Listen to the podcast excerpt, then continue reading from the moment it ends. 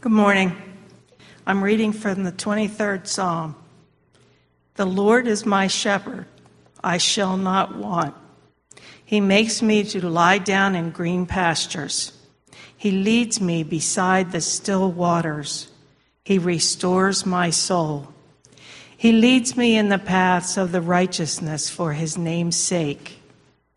Even though I walk through the valley of the shadow of death, I will fear no evil. For you are with me. Your rod, your staff, they comfort me. You prepare a table before me in the presence of mine enemies. You anoint my head with oil. My cup overflows. Surely goodness and mercy shall follow me all the days of my life, and I shall dwell in the house of the Lord forever.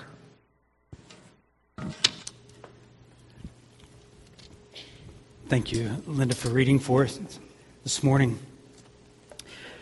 You most likely have gotten calls like I've gotten.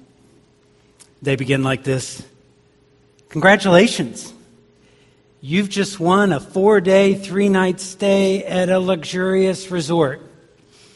All you need to do is give us some information. All you need to do is be available to spend 90 minutes for a brief presentation of the greatest opportunity you might ever be given in your life. So when you get that kind of invitation, when you get that kind of offer, I mean, four days and three nights in a great resort, why do you know intuitively? Why do you respond? Probably like I respond, and that is, I, I have no patience for that. I have no time for that because, because you know, you know what that's all about, right? You know what that call or that solicitation is all about you know that there are going to be manipulative tactics and high pressure techniques for you while you listen to this presentation that probably will go on longer than 90 minutes. You, you know you'll be put in a corner and, and made to feel like if you don't buy a timeshare or timeshare points, your life as you know it will cease to exist. You know that, right? And so there's something in you that's on guard. There's something on, when, when you hear something that seems like too good to be true, you just kind of process, yeah, anything that seems too good to be true probably is too good to be true. Something, someone tells you, like, there, there are no downsides to this. Ah, I've lived for a while. I'm thinking there might be. I'm thinking there might be. You, you know that in, in the future is like this great, great invitation, this great, great offer is going to turn into this quick, binding, long term commitment, a press for you to make a decision that's probably going to be pretty expensive and probably at some point along the line you're going to regret. We know this. We know this intuitively, and nothing about like that appeals to us. That's why when you read, when you read Psalm 23, that has this amazing picture of an amazing life that God holds out for us, it takes us to a very different world than what I just described. A world different from a telemarketer or someone trying to sell us on the greatest timeshare deal ever known to mankind. When we read Psalm 23, we feel something very, very different. There is no high pressure. Slipped into verse 3 or verse 4 is not a, but you must act now if you're going to take advantage of this kind of deal. When we read Psalm 23, we don't, we don't sense this world is too good to be true because we know, even the psalmist writes about walking through the valley of the shadow of death. When we read Psalm 23, we don't hear like, here's the, a simple series of next action steps. All you need to do is, that's not the language of Psalm 23 invite you into something very differently. It's a person named King David who poetically and powerfully shares an experience of his relationship with the Lord. And this is what I'd like for us to do over the next three weeks. I'd like for us to lean in close to what David says and like really hear what he what he's saying. The Sundays leading up up to Christmas and and and a lot of this will be pretty straightforward. So there's some parts of Scripture where you're unveiling this mystery that had been hidden for a while and now is disclosed for the ages. That's not Psalm 23. And, and, Psalm 23 is going to sound familiar, so the goal here will not be to try to be as novel as I can be. Not, not in this passage.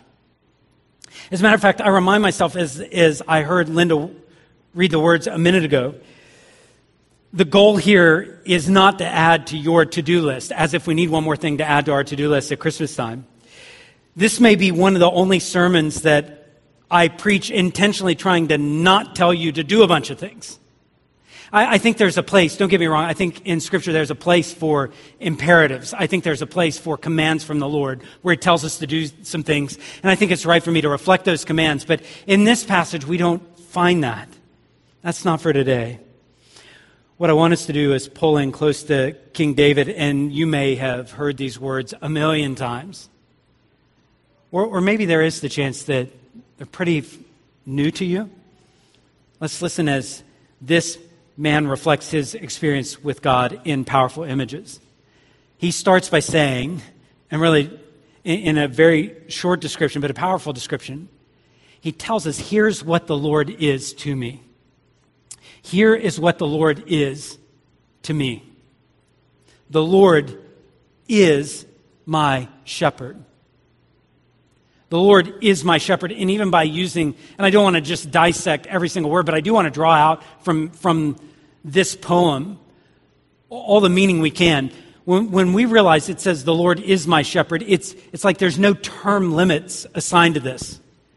So, so there are ways we describe people of like, this is my doctor, or this is my coach, this is my CPA, this is my boss, this is my teacher, this is my supervisor, in ways we'd say, you know, while this person may be my coach now, may be my boss now, may be my teacher now, there probably is going to come a time when they're not my teacher. But when you read something like this, it's, it's asking us to lengthen our perspective. Even when we talk about like our people closer to us, like this person, so and so, is my, my spouse or my mom or my friend or my, my aunt or my uncle.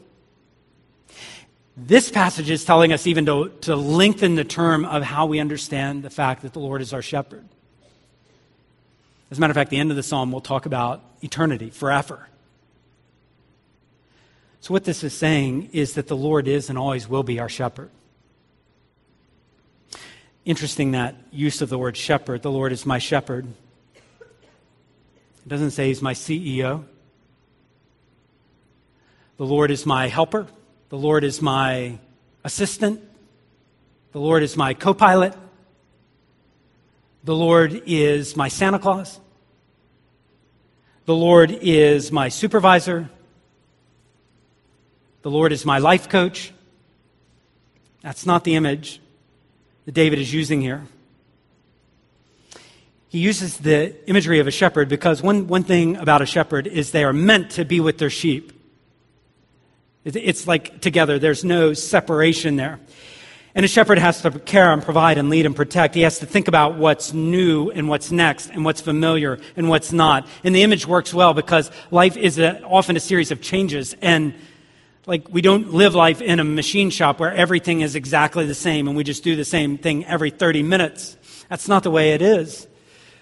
So the Lord is my shepherd, and that shepherd is one who's walking with me and protecting and providing and leading in a world that could be very different. The life and good of the sheep is dependent on the shepherd. If the shepherd doesn't fulfill his role well, the sheep might not make it, and they're left in a vulnerable spot. Shepherds provide and protect, and they lead. And so, this is what I realized this week as I was walking through this passage, looking at it word by word. Is while we could say, The Lord is my shepherd, the fact is you are going to fill in the blank with something, saying, Something or someone is my shepherd. Something is going to lead, something you are going to count on to provide and protect for, for your life, for your well being. It might be that you say, yeah, Curtis, I don't think I'd say the Lord is my shepherd. I'd say I am my own shepherd. I take care of what I need. I look out down the road to keep myself protected. I know how to guide my life. I am my own shepherd. I count on my intuition to make sure my heart and my life are protected. Or you might say, I'm counting on someone or something, and that's my shepherd. That's what I'm placing my hope in to protect and provide and for me and to lead me. I'm putting my hopes in that person or that thing or that job or, or whatever. I'm counting on it, not just in a normal way of needing, you know, needing some help in this life, but I'm counting on my ultimate hope, my ultimate deliverance is resting on that person. If they don't come through, it's over. It's over in just like my whole life will fall apart. You are counting on something. David says, The Lord is my shepherd.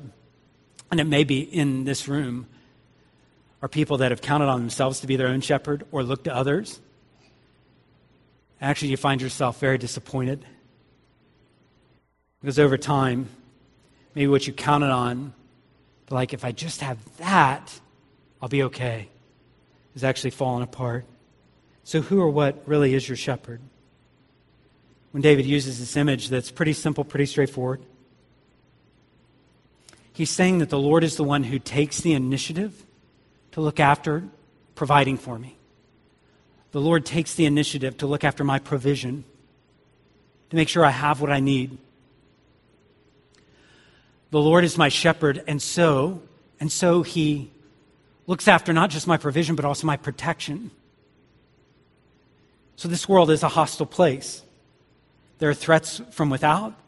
There are even internal things, like our hearts are deceitful. Our flesh can lead us to do the things that we really, we'd say, I really don't want to do these things.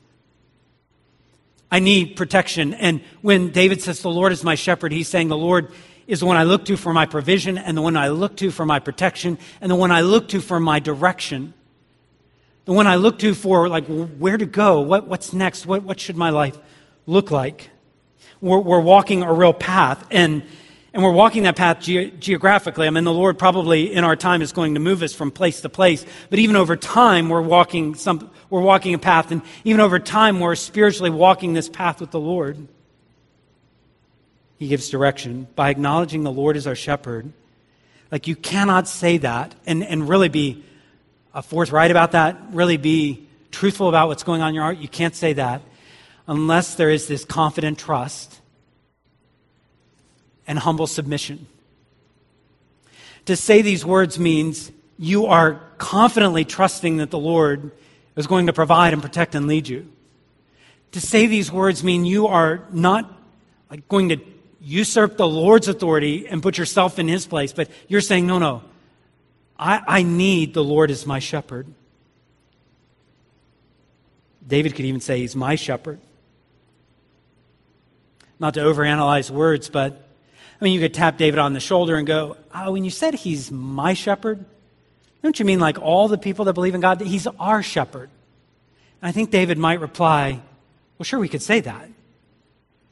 And that's a valid point. It's just not the point I'm trying to make here. I'm trying to say that individually, yeah, we all gather together and say, Oh, come, let us adore him. But individually, each of us can individually know the Lord's care for our lives each of us individually can have this word on our lips the Lord is my shepherd.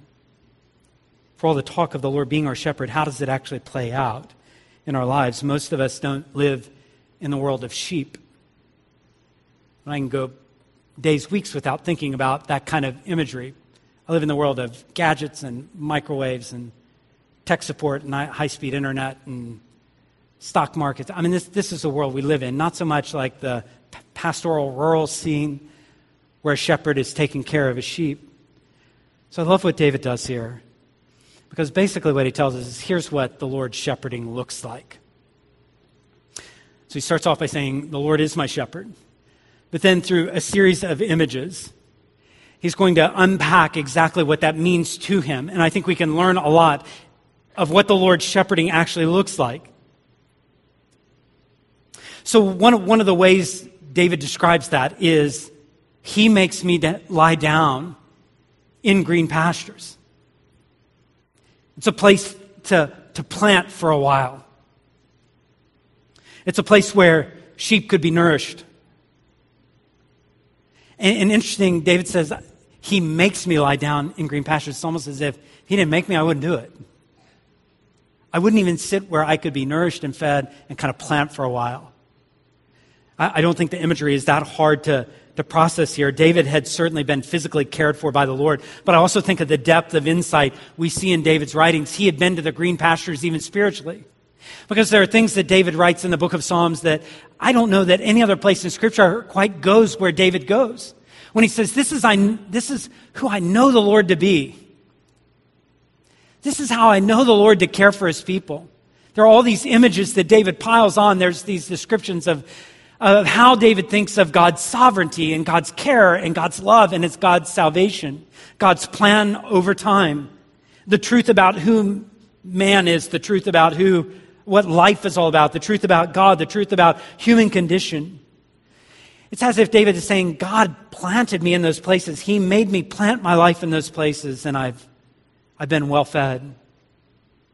I think of this imagery where David can say, The Lord is my shepherd, and, and he makes me lie down in green pastures. And I'm just reminded that God the Father isn't the only one who is pictured as our shepherd in the Bible.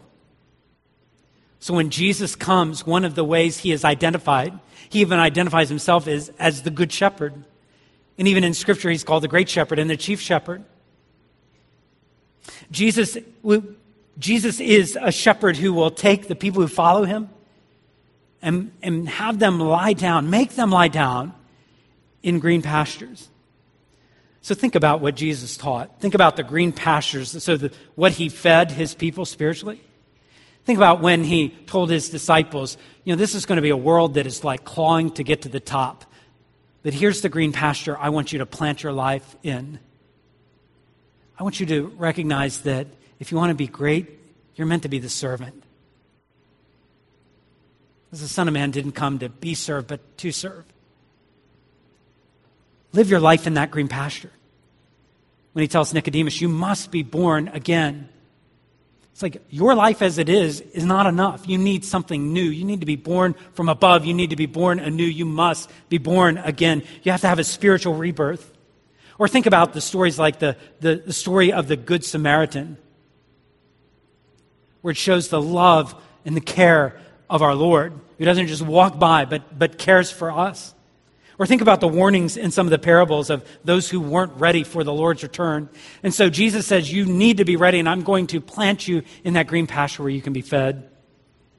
I could go hungry. I could be left to myself to wonder, like, where, where can I take things into my life that are true, that will last? Am I supposed to just, like, find some inspirational quotes? Am I supposed to look like at gossip magazines to give me like real direction in life of how the celebrities are living their life? Maybe I ought to live my life like theirs. Is that, is that like what I'm, I, I, I have to resort to? David says, not him. So is the Lord your shepherd? Are you being made to lie down in green pastures? It says also, He leads me beside still waters. These images aren't complicated to understand. We have a place to drink. And what we're told from people who watch sheep for a living is that if the waters are all stirred up and choppy, if there's a lot going on, the sheep aren't going to drink. And David says, There are moments in my life where the Lord has brought me to a quiet place. So, for a good portion of David's life, it was anything but quiet, anything but still. But he remembers those times of quiet where we take in who the Lord is, who he will be to us. And we have that time to be still before the Lord. It should not surprise us that the Good Shepherd Jesus Christ would say something like, Come to me, all those who are weary and burdened down by life, and I will give you rest.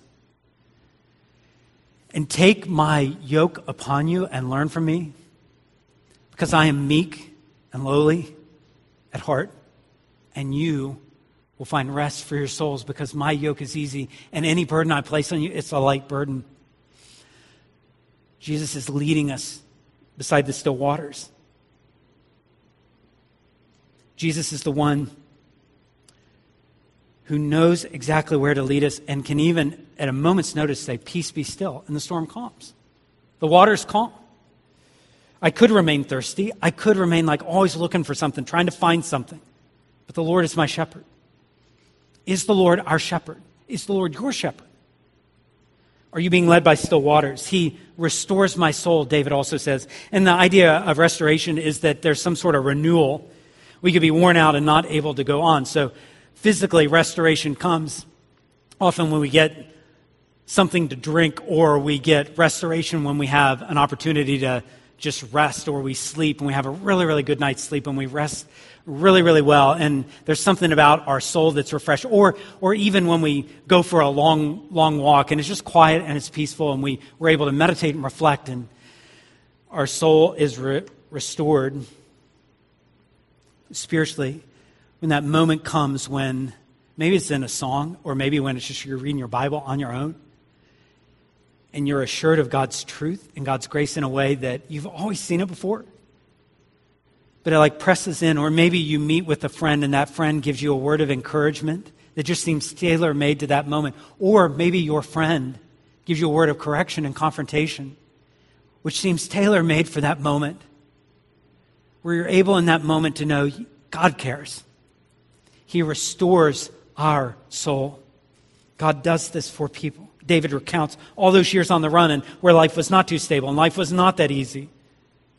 I could imagine there would have been many times where David could have felt broken and stuck and frustrated and disappointed with where life went, but the Lord had repeatedly met him there.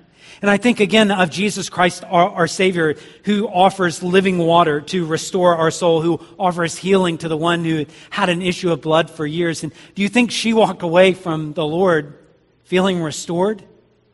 Or what about the person that heard, Neither do I condemn you. Go and leave your life of sin. Do you think that person felt restored? I, I think they did. When Peter was restored, when Jesus healed lepers, when he forgave sin, when he taught his disciples that actually those that are pure in heart, those that are poor in spirit, those who are persecuted for righteousness' sake, those are the ones who are blessed. Someone's looking at their life going, I'm persecuted for doing what's right and your soul is all turned up, and then you hear the words of Jesus, yeah, and you're blessed. You're blessed. Great is your reward in heaven. I could be. I could be broken down, and I could be hurting, and I could be exposed, and I could be vulnerable. The Lord is my shepherd. Is your, is your soul being restored? It says that He also leads us in paths of righteousness for His name's sake simple understanding is that He keeps me on the right path. He keeps me on the right path. We have places to go in our life. We're on the move and the travel isn't finished and God is still leading and He is our guide and He's doing so. And it says He leads me in paths of righteousness for His name's sake. So attached to His leadership of my life this is an amazing thing. Attached to the leadership of his life is his character, is, is what he wants for me. It arises from his heart. That's the kind of leading, his, his pure, loving heart toward me. That is the kind of direction he's leading me, saying, This is the path you go down, not that one, not that one. He leads me in the right paths for his name's sake. In his time, I, I can only think David walked down a lot of paths. And maybe he led the sheep down a lot of paths. And sometimes as he walked those paths in Palestine, sometimes he was walking a path of success and, and, and great enjoyment. And sometimes he was walking those paths in shame and on the run. And yet, even either way, he looks to the Lord and he says, He's the one who is leading me in these paths of righteousness. And he's doing it for his name's sake. And Jesus is our good shepherd he, he would lead. He would lead his disciples and he would tell them, you know what, this is the right path. There's a path of legalism where it's all about externals and you think you can earn your way to the Lord and his favor. That's not the path. There's no grace on that path. And then there's the, there's the other kind of side, and, and we see the path before us of like, well, I'm just going to do what I want. I'm going to live my life the way I want to live it. No one's going to tell me what to do. I'm not going to live by legalism. I'm going to do whatever I want to do. And Jesus would say, You're here on this planet to love God with all your heart and to love your neighbor as yourself. There's so many wrong paths we could take. There's so many people that would call out for us to take the wrong path, and Jesus leads us on the paths of righteousness where our lives are giving glory to our Father in heaven. I could go down some dark paths, but the Lord is my shepherd. Is he your, is he your shepherd? What, what path of life are you walking on right now? Is the Lord leading you on that path of righteousness for his name's sake? I, I see this description. It's a beautiful description of actually how the Lord does his shepherding. But in verse 1 is one more thing I want us to make sure we don't miss.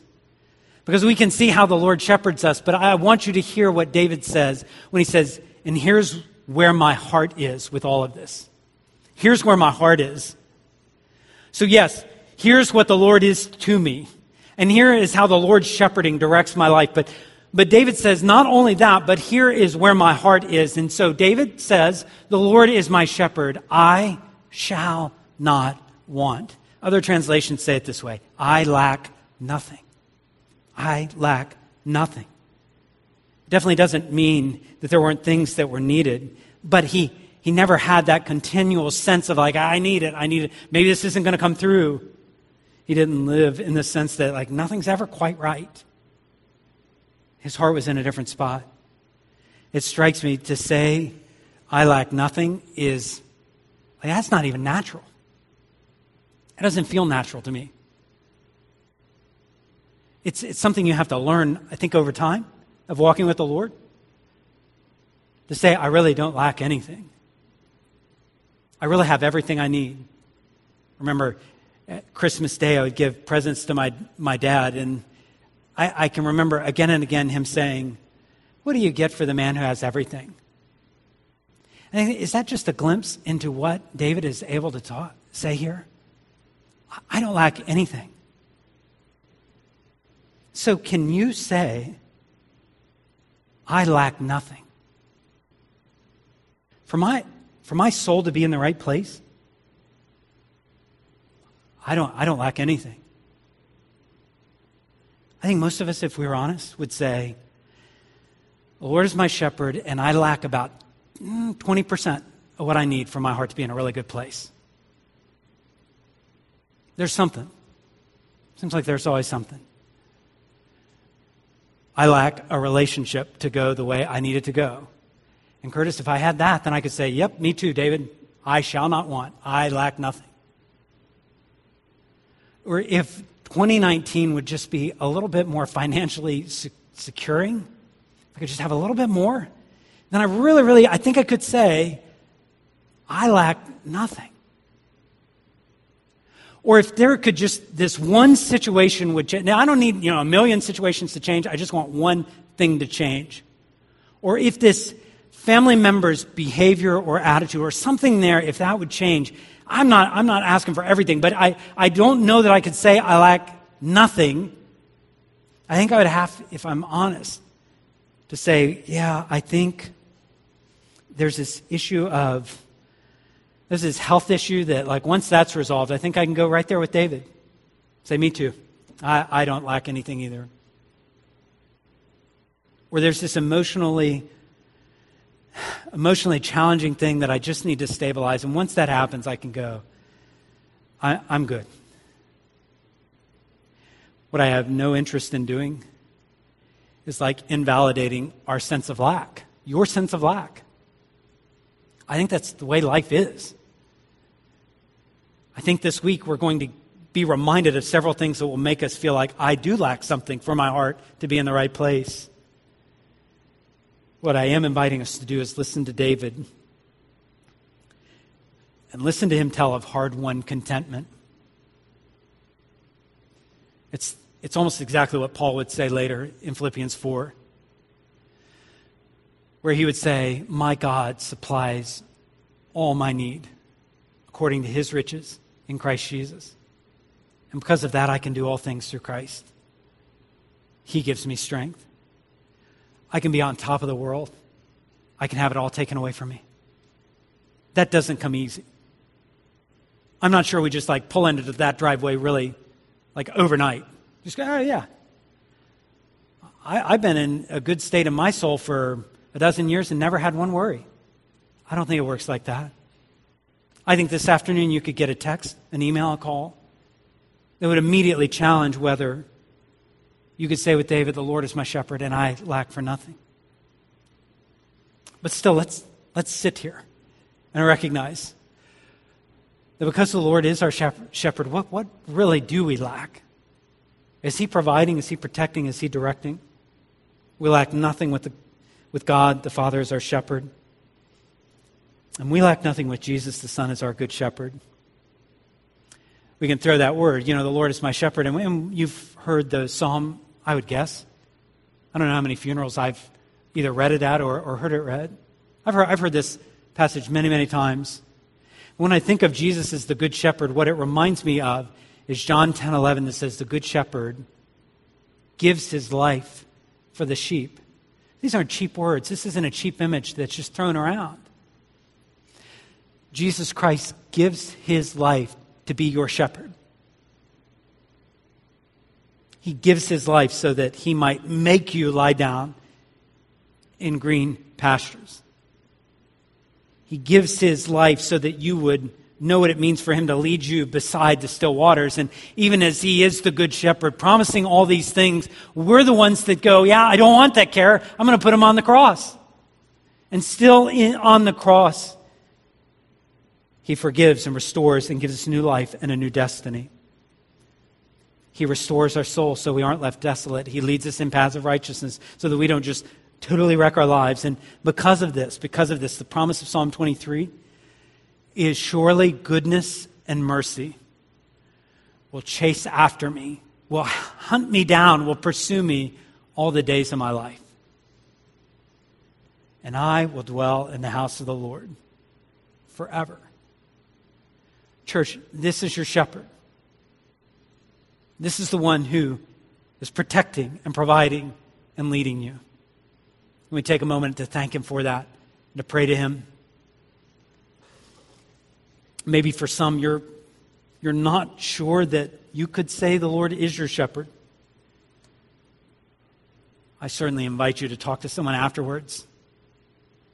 Talk to what does it mean to know that Jesus is the good shepherd for me? Father, humble us as we submit to you being our shepherd. Encourage us as we can confidently trust in you as our good shepherd. Give us everything we need for a godly walk with you. Do this for your name's sake. I pray that we would li- live out the truth of the psalm in this Christmas season, knowing with confidence that you are a shepherd. We ask this in Christ's name. Amen.